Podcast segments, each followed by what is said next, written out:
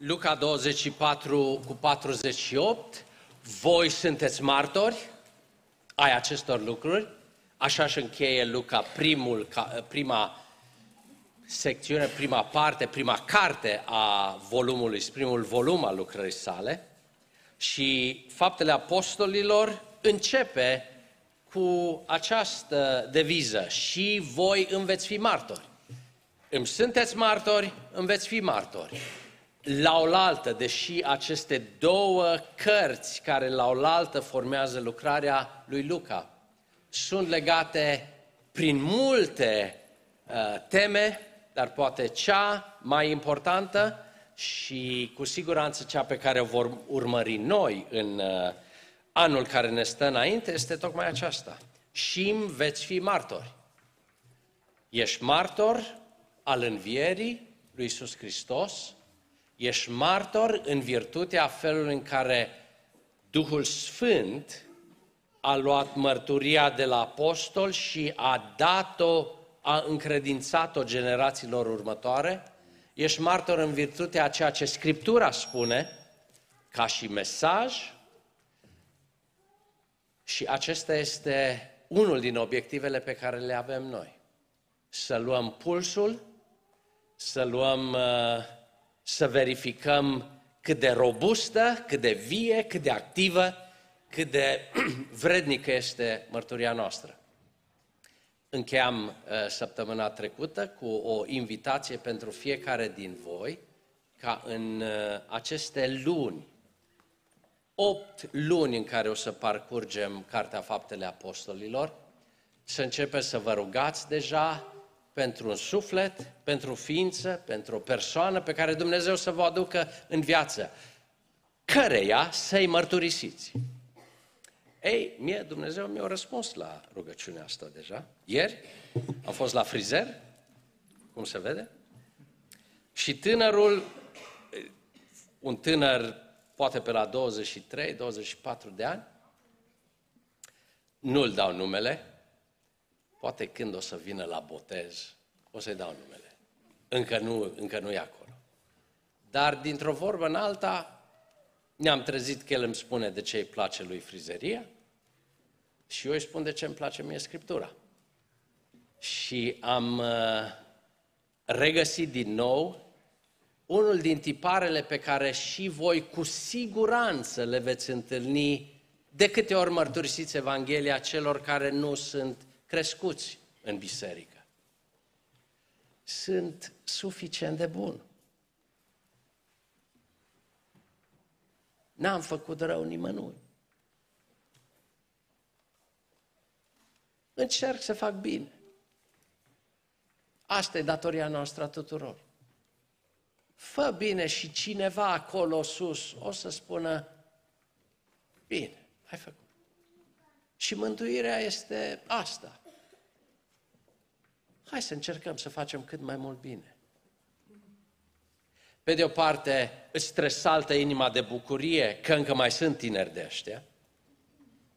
De cealaltă, îți plânge inima pentru că, așa cum spune Evanghelia, e foarte aproape de mântuire. Așa că o să vă rugați, vă rog să vă rugați pentru domnul frizer și de câte ori, i-am și spus, de câte ori ajung la Oradea, primul lucru e să vin la frizerie. Odată la șase săptămâni, așa l-am și rugat, așa să mă tundă să nu mai am nevoie de frizer până vin ultima, următoarea dată la Oradea. Rugați-vă pentru această persoană, nu numai pentru domnul frizer, dar și pentru cea pe care Dumnezeu să vă aducă în viața voastră. La sfârșitul acestui an în care parcurgem faptele apostolilor, avem șansa să, mărturi, să mărturisim, să depunem o mărturie și în puterea Duhului Sfânt această biserică să crească așa cum a crescut și biserica în timpul martorilor pe care despre care citim în uh, Faptele Apostolilor. Un lucru curios de care nu vreau să mă ocup uh, în dimineața aceasta, dar cu siguranță uh, v-ați gândit la el, la el.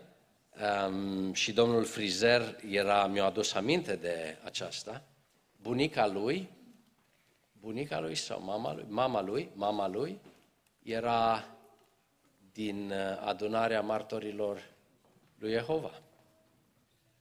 Um, tatăl era ortodox, niciunul, nici celălalt nu erau practicanți ai uh, religiei lor, dar uh, mi-am adus aminte încă o dată că am omis anul, săptămâna trecută, acest aspect asupra cărora vom reveni, ca să ne asigurăm că nimeni nu pune egal între martorii din Cartea Faptele, Faptele Apostolilor și martorii lui Jehova din uh, vremurile noastre. O să ajungem să ne ocupăm și de asta.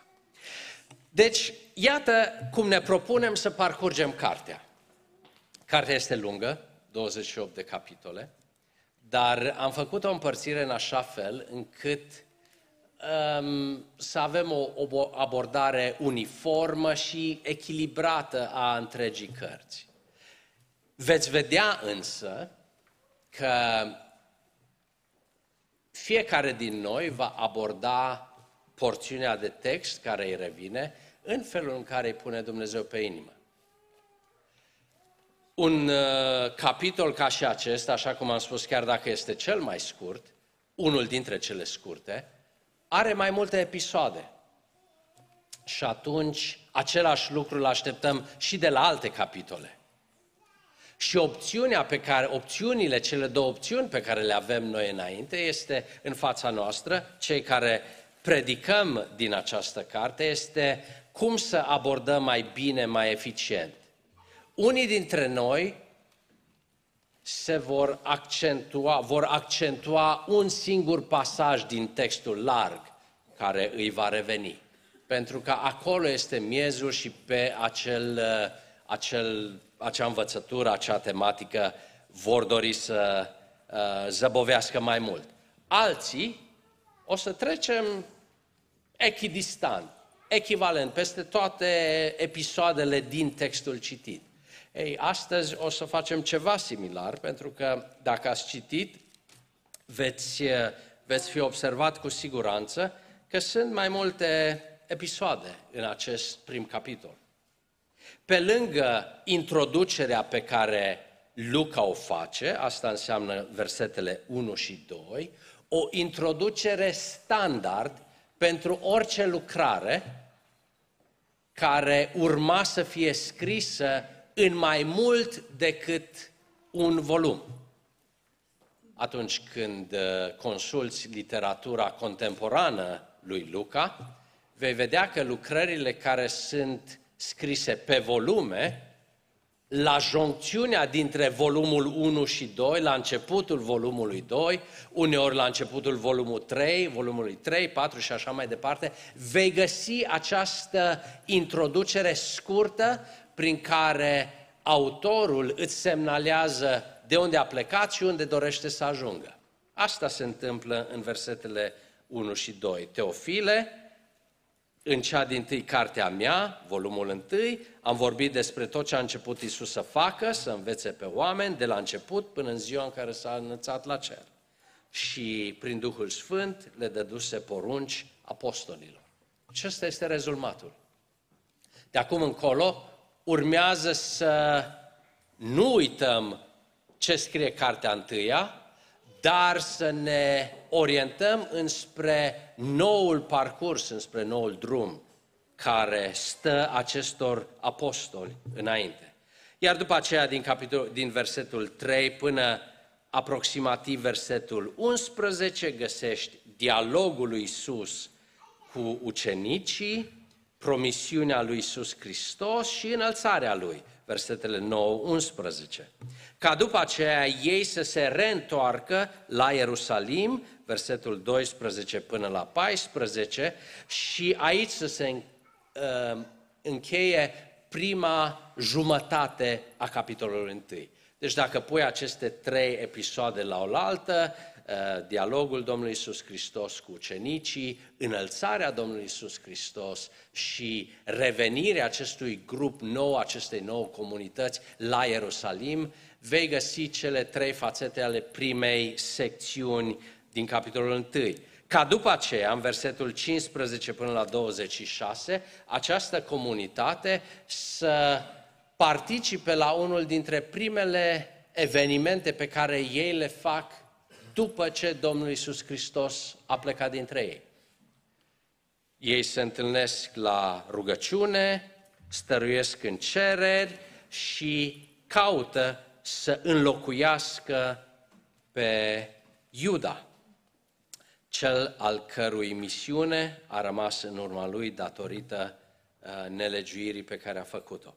Aceasta este, acesta este traseul pe care mi-l propun în dimineața aceasta, nu însă înainte de a scoate în evidență poate elementul care se repetă cel mai des în aceste 26 de versete, iată-l acolo în versetul 2, prin Duhul Sfânt, iată-l în versetul 5, veți fi botezați cu Duhul Sfânt, îl regăsim în versetul 8, când se va pogorâ Duhul Sfânt pentru peste voi, și în versetul 16, Scriptura spusă de Duhul Sfânt mai înainte, prin gura lui David.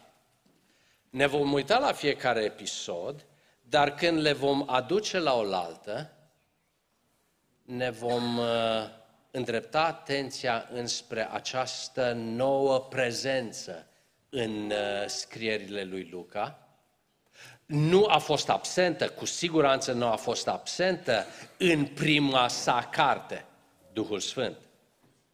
De fapt, dacă este un evanghelist interesat în lucrarea Duhului Sfânt de-a lungul întregii Evanghelii, acel evanghelist este evanghelistul Luca. Da, și Ioan este interesat de Duhul Sfânt, în mod special la sfârșit, dar accentul pe care Ioan îl pune pe Duhul Sfânt este mai, gre, mai degrabă unul despre mărturie și ajutorul pe care Duhul Sfânt îl va aduce ca să îi abiliteze pe ucenici să-și aducă aminte de ceea ce s-a întâmplat. Dar în mod special, în, în mod special în Ioan, lucrarea Duhului Sfânt este compactată la sfârșit. Ei, dacă citești însă Luca, vei vedea că Luca este apostolul eminamente interesat în lucrarea Duhului Sfânt. Despre Duhul Sfânt regăsești verset sau idei de-a lungul întregii Evanghelii. Deci nu este deloc surprinzător că acum, la începutul celui de-al doilea volum, îl regăsești, regăsești acest, acest Duh Sfânt în ceea ce, cred că nimeni nu ar uh, uh, considera lucrul acesta o greșeală, în această introducere teologică a cărții. Introducerea din punct de vedere literar, introducerea din punct de vedere al acestui material ca o carte. Este făcută în versetul 1 și 2. Dar ceea ce urmează în, în uh, restul de 28 de capitole este introdus, este prezentat, este prezentat în uvertură în aceste 26 de versete. Iată, ne spune Luca, unde vreau să ajungem pe parcursul capitolelor care ne stă înainte. Și elementul asupra căruia el insistă de patru ori în 16 versete este Duhul Sfânt. Nu vom fi deloc surprinși. Duminica viitoare, când vom ajunge la capitolul 2, să vedem importanța evenimentului pe care deja Luca îl pregătește în capitolul 1. Acea venire a Duhului Sfânt într-un mod în care nu s-a mai manifestat până atunci, este pregătită pas cu pas încă din capitolul 1. Haideți deci să ne uităm la cele două episoade majore și după aceea să ne uităm mai atent la chestiunea Duhului Sfânt și astfel să ne pregătim să ne aducem și noi aminte de mărturia noastră, de jertfa, moartea, învierea Domnului Isus Hristos. Da? Partea întâia. Um, observați cele trei subcapitole sau subsecțiuni. Este rezumatul pe care ni-l face în versetul 3. După patima lui, Hristos a înfățișat viu prin multe dovezi, arătându-li se deseori timp de 40 de zile. Acest 40 de zile nu trebuie să vă mai amintesc, este 40, este un, un, uh, o perioadă de timp specifică la care Scriptura foarte des face referire, începând cu 40 de ani uh, uh, de ispitire, de a lui Israel, încep, continuând cu istoria, cu ispitirea Domnului Isus Hristos și așa mai departe. Dar acest 40 de zile este un element pe care doar Luca îl menționează în, dintre toate evangheliile sau dintre toate scrierile Noului Testament. Pe când se afla cu ei, le vorbește în acest timp de 40 de zile, nu doar li se arată, dar continuă să învețe lucruri privitoare la împărăția lui Dumnezeu. Subliniem împărăția lui Dumnezeu că cu siguranță, acum când mai ai o ultimă șansă să stai vis-a-vis de învățătorul tău, atunci când știi că peste una, două, trei, patru zile nu vei mai putea să-l vezi în același fel, învățăturile pe care le dă în aceste ultime ore, în aceste ultimele zi, ultime zile, sunt deosebit de importante. Și tematica este împărăția lui Dumnezeu. Exact tematica pe care Domnul Isus Hristos a propovăduit-o de-a lungul lucrării, activității sale în timpul Evangheliei. Deci, împărăția lui Dumnezeu continuă. Doar vreau să observați două lucruri vis-a-vis de această împărăție a lui Dumnezeu. Pe când se afla el cu ei, le-a poruncit să nu se depărteze de la Ierusalim. Vă reamintesc că aici avem niște galileeni. Normal ar fi fost ca acești bărbați galileeni să meargă înapoi în Galileea, să meargă în două, trei zile, ar fi ajuns pe jos în Galileea, poate chiar mai repede, și tot ceea ce a însemnat Ierusalimul, orașul în care Mântuitorul lor și Domnul lor a fost uh, ucis, uh, să rămână în istorie. Noi mergem și începem totul din Galileea. Nu. Ierusalimul este locul de la care această nouă mișcare va începe. Sunt multe lucruri de scris aici, de spus aici, mai ales pentru că atunci când pui la oaltă um, textele din Faptele Apostolilor și din Evanghelie, sunt uneori câteva discrepanțe, dar ușor de rezolvat atunci când citești atent textul. Ierusalimul este locul de la care această mișcare începe. Și nu numai acest lucru, cel de-al doilea pe care vreau să-l subliniez este făgăduința Tatălui. Ceea ce urmează de acum încolo este o despachetare acestei fraze pe care am mai întâlnit-o de-a lungul Evangheliei, dar acum este pe punctul de a se întâmpla. O promisiune pe care Dumnezeu a făcut-o încă din Vechiul Testament, reluată în Evanghelii în lucrarea Domnului Isus Hristos. Iată cum ne apropiem foarte mult de momentul în care această promisiune să se îndeplinească. Care este această promisiune? Domnul o spune clar, veți fi botezați cu Duhul Sfânt. Sunt foarte curios ce au înțeles ucenicii despre acest botez al Duhului Sfânt. Nu este prima dată când aud fraza, pentru că la botezul lui Ioan, botezul pe care Ioan, botezătorul, l-a făcut lui Isus, uh, acesta a fost uh, unul din mesajele lui Ioan. Eu vă botez cu apă, dar voi veți fi botezați cu Duhul Sfânt și cu foc. Și acum, când Domnul Iisus Hristos este pe punctul de a pleca, se reîntâlnesc cu această veți fi botezați cu Duhul Sfânt.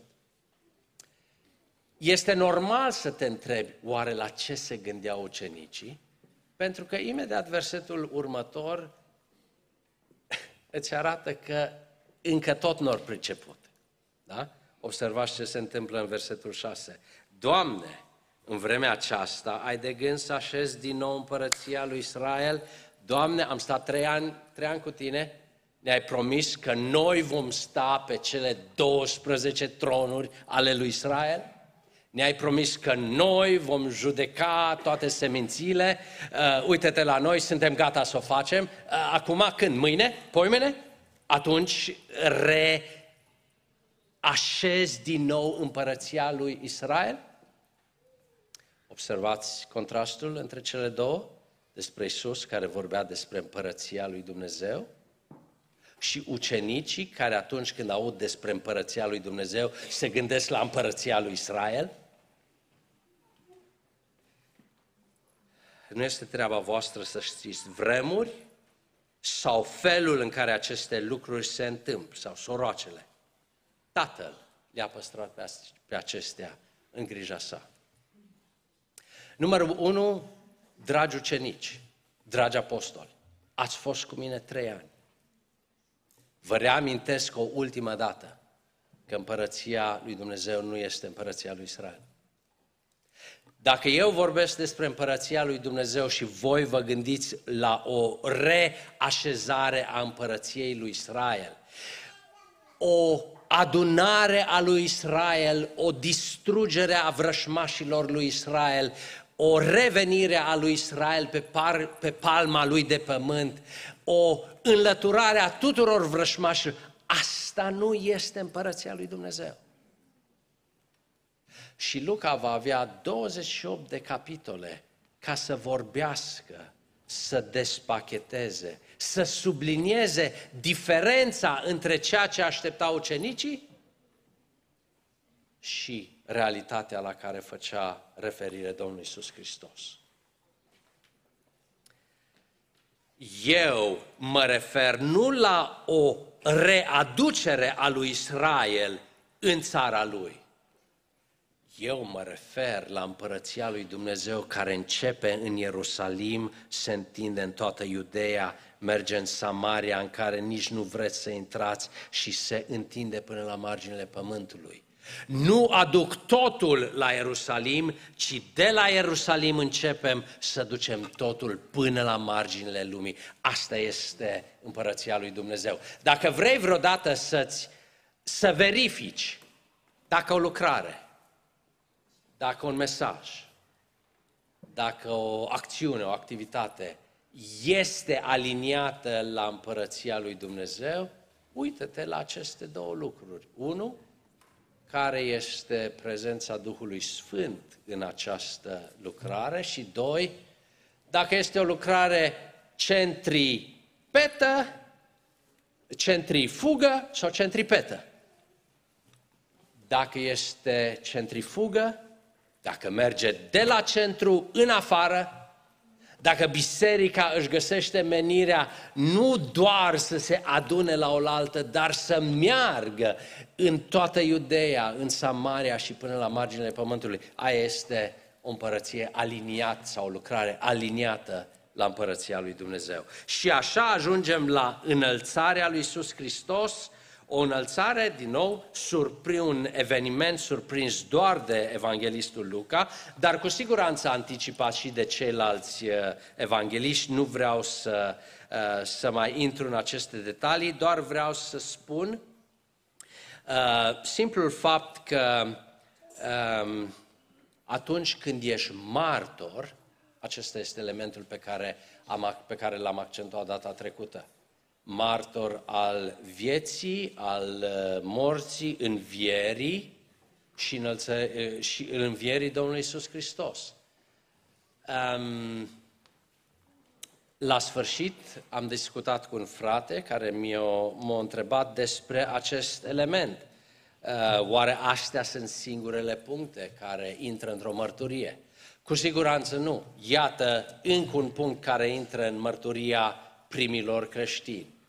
Nu doar de la botez, moarte, îngropare, înviere, înălțare, dar și ceea ce bărbații galileeni aud de la acești doi oameni îmbrăcați în alb. Acest Hristos care s-a depărtat va reveni în același fel. Iată care este perimetrul complet al mărturiei noastre. Nu doar prima venire a lui Isus Hristos, dar și anticiparea celei de-a doua veniri a lui Isus Hristos. Pentru un timp pleacă dintre noi. A fost cu noi trei ani, acum stă 40 de zile, pleacă dintre noi. Dar așa cum l-ați văzut plecând, așa se va reîntoarce. Și acest grup care poate ar fi de bărbați galileeni, poate ar fi fost mulțumiți să stea și să-L tot aștepte pe Iisus Hristos, sunt puțin mustrați de cei doi oameni în alb, martori angelici, pe care îi regăsim și în Luca 24, în, la scena învierii, în care li se spune clar că datoria lor nu este să stea cu ochii pironiți pe ceruri, ci să intre în această aventură care începe în Ierusalim, se întinde în toată Iudeea, în Samaria și până la marginea pământului. Nu îl mai așteptați pe Isus pentru că aveți o lucrare de făcut. El va veni, voi până atunci lucrați. Acesta este pe scurt mesajul. Atunci ei se întorc la Ierusalim, veți găsi lista, uh, lista celor 11 acum. Foarte, foarte interesante lucruri și de această, despre această listă. Dați-mi voie doar să menționez uh, una dintre ele. Um, Petru și Andrei, care erau puși la oaltă în uh, lista din Evanghelie, sunt aici despărțiți de Ioan și Iacov. Poate un mod subtil, dar deloc uh, neobservabil, al faptului că relațiile de sânge nu mai sunt ceea ce au fost. Aici intrăm la oaltă în această nouă grupă a ucenicilor în baza ceea ce Isus a făcut, a învățat și ne-a dat ca poruncă. Numărul acestora era de 120, ne spune versetul 15, pe lângă cei 11 erau și Maria, mama lui Isus, și frații lui Isus. Momentan, fără nume dați, dar pe care îi vom întâlni de-a lungul epistole, de-a lungul cărții. Și aici începe secțiunea a doua a primului capitol, alegerea lui Matia. Voi trece foarte repede prin ea ca să ajung la chestiunea Duhului Sfânt.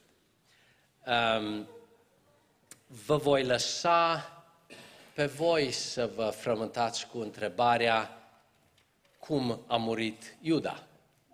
Pentru că dacă citești Matei 27 și Faptele Apostolilor 1, vei vedea o anumită discrepanță acolo. Vă las să, vă, să citiți. Dacă citiți cu atenție, veți vedea că cele două, cele două Uh, descrieri nu, sunt, nu se contrazic, dar nu vreau să vă dau eu răspunsul la aceste lucruri. Ideea este că locul lui Iuda a rămas liber și conform prorocilor Scripturii, slujba lui trebuie să o ia altcineva. Așa ajungem la poate cea mai clară definire în Noul Testament a unui apostol acest apostol care, pe care îl căutăm printre noi trebuie să fie un martor a lucrării lui Isus Hristos. Iată cea mai clară definire a, lui Isus, a unui apostol. Să fie martor care, a cărui mărturie să fie mărturia unui martor ocular, începând cu botezul lui Isus Hristos până la învierea lui Isus Hristos. Cine a participat la toate acestea se califică să fie un apostol. Se califică în a intra la tragerea de sorți. Aici ajungem la unul dintre cele mai controversate chestiuni peste care voi trece uh, nu foarte repede, dar uh, nici nu vreau să-l discut în uh, detaliu. Um, în uh, investigația pe care apostolii cei 11 o fac, sfârșesc prin a avea doi candidați și din acești doi candidați ei trebuie să aleagă pe unul singur. Așa ni se răspunde și la întrebarea de ce 12, de ce 12 și nu 10, de ce 12 și nu 15 sau 18? Asta este o întrebare pe care am avut-o încă atunci când citeam Evanghelia. De ce alege Domnul Isus Hristos 12? De ce nu mai mulți sau mai puțini? Pentru că 12 era un, o cifră extrem de semnificativă în istoria lui Israel. Ai 12 seminții și atunci când tu pui la oaltă din nou, când reclădești, când readuci din nou, când refaci poporul lui Israel, ceea ce a fost tiparul celor 12 patriari, devine tiparul celor 12 apostoli. Deci nu puteau să continue doar 11, pentru că numărul 12 trebuia să se împlinească. Vă veți întreba de ce Domnul Isus Hristos n-a făcut alegerea asta pentru ei? De ce i-a lăsat pe ei să aleagă când a stat 40 de zile și putea foarte ușor să pună el pe cineva în locul lui Iuda? Sunt curios ce răspundeți la această întrebare și de-abia aștept să aflu când vă întâlniți pe grupuri ce răspuns dați la această întrebare? De ce nu a făcut Domnul Isus Hristos această alegere? De ce lasă pe apostoli să aleagă dintre martori pe unul pe care să-l pună în locul lui Iuda? Oricum, așa ajungem la doi candidați și un proces de alegere care este absolut biblic, absolut vechi, testamentar. Apostolii nu se grăbesc, apostolii nu fac o greșeală, apostolii își fac o listă cu um, elementele care să-i definească pe candidați și în bună tradiție iudaică dau cu zarul pentru a alege, tocmai pentru că în această procedură iudeul știa că Dumnezeu răspunde. Observați că își fac tema de casă, observați că se roagă, observați că aleg. Observați că fac exact ceea ce Scriptura le spunea să facă. Așa îl găsim pe Matia, care este ales dintre cei doi, o persoană despre care nu știm mai multe și cu care nu ne mai întâlnim până la sfârșitul cărții. Poate unul din motivele pentru care un număr semnificativ de uh, teologi spun că ceea ce au făcut ucenicii aici nu-i bine. Trebuia să, să nu dea cu banul, să nu dea cu sorțul. Trebuia să, să găsească ei o alt, un alt criteriu de a alege. Nu mă încadrez cu ei, eu cred că ce au, ce au făcut apostolii a fost foarte bine, dar este un mare dar.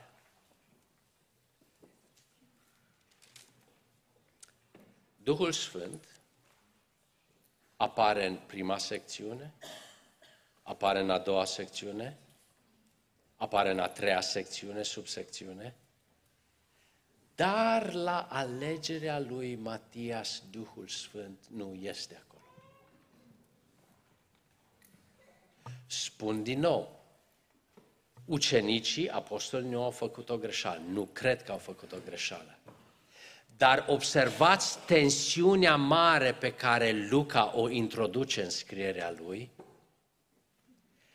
cât de mare nevoie este de Duhul Sfânt în călăuzirea bisericii.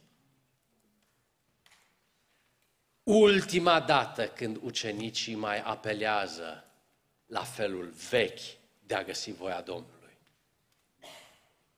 Pentru că deja din capitolul 2, rolul zarurilor este luat de Duhul Sfânt. Și care ar fi fost o modalitate mai bună să accentueze, uh, pentru Luca să accentueze importanța ceea ce ei așteptau împlinirii acelei promisiuni, ale acelei făgăduințe. Pentru că de acum încolo, nu Hristos care este în mijlocul nostru ne va călăuzi, ci această făgăduință împlinită, Duhul Sfânt. Vezi capitolul următor. De aceea zic că nu este deloc lipsit de importanță de faptul că în toate subcapitolele, toate subsecțiunile capitolului 1, Luca găsește loc pentru Duhul Sfânt, chiar și când spune că Isus Hristos a dat porunci prin Duhul Sfânt. Îl menționează când vorbește despre puterea pe care o are, despre botezul pe care îl face, despre faptul că a contribuit la Scripturi, Scripturile sunt vocea Duhului Sfânt, dar în acest extrem de important episod al alegerii celui de-al 12-lea. Duhul Sfânt nu apare. Încă suntem înaintea împlinirii făgăduinței. Asta cred că este în mod special ales de, de evanghelistul Luca, să ne aducă aminte nu doar de cât de mare nevoie avem noi de Duhul Sfânt, dar cât de mare nevoie a avut de Duhul Sfânt însăși gruparea aceasta incipientă de ucenici al lui Iisus Hristos. 120. Cu înălțarea lui Iisus Hristos se face un loc liber. Tot așa cum darea lui Iuda deoparte a făcut un loc liber pentru Matia atunci când te uiți doar la aritmetica procesului. Dar Duhul Sfânt de acum este pe punctul să vină, să împuternicească biserica, să călăuzească biserica, să-i rafineze mărturia.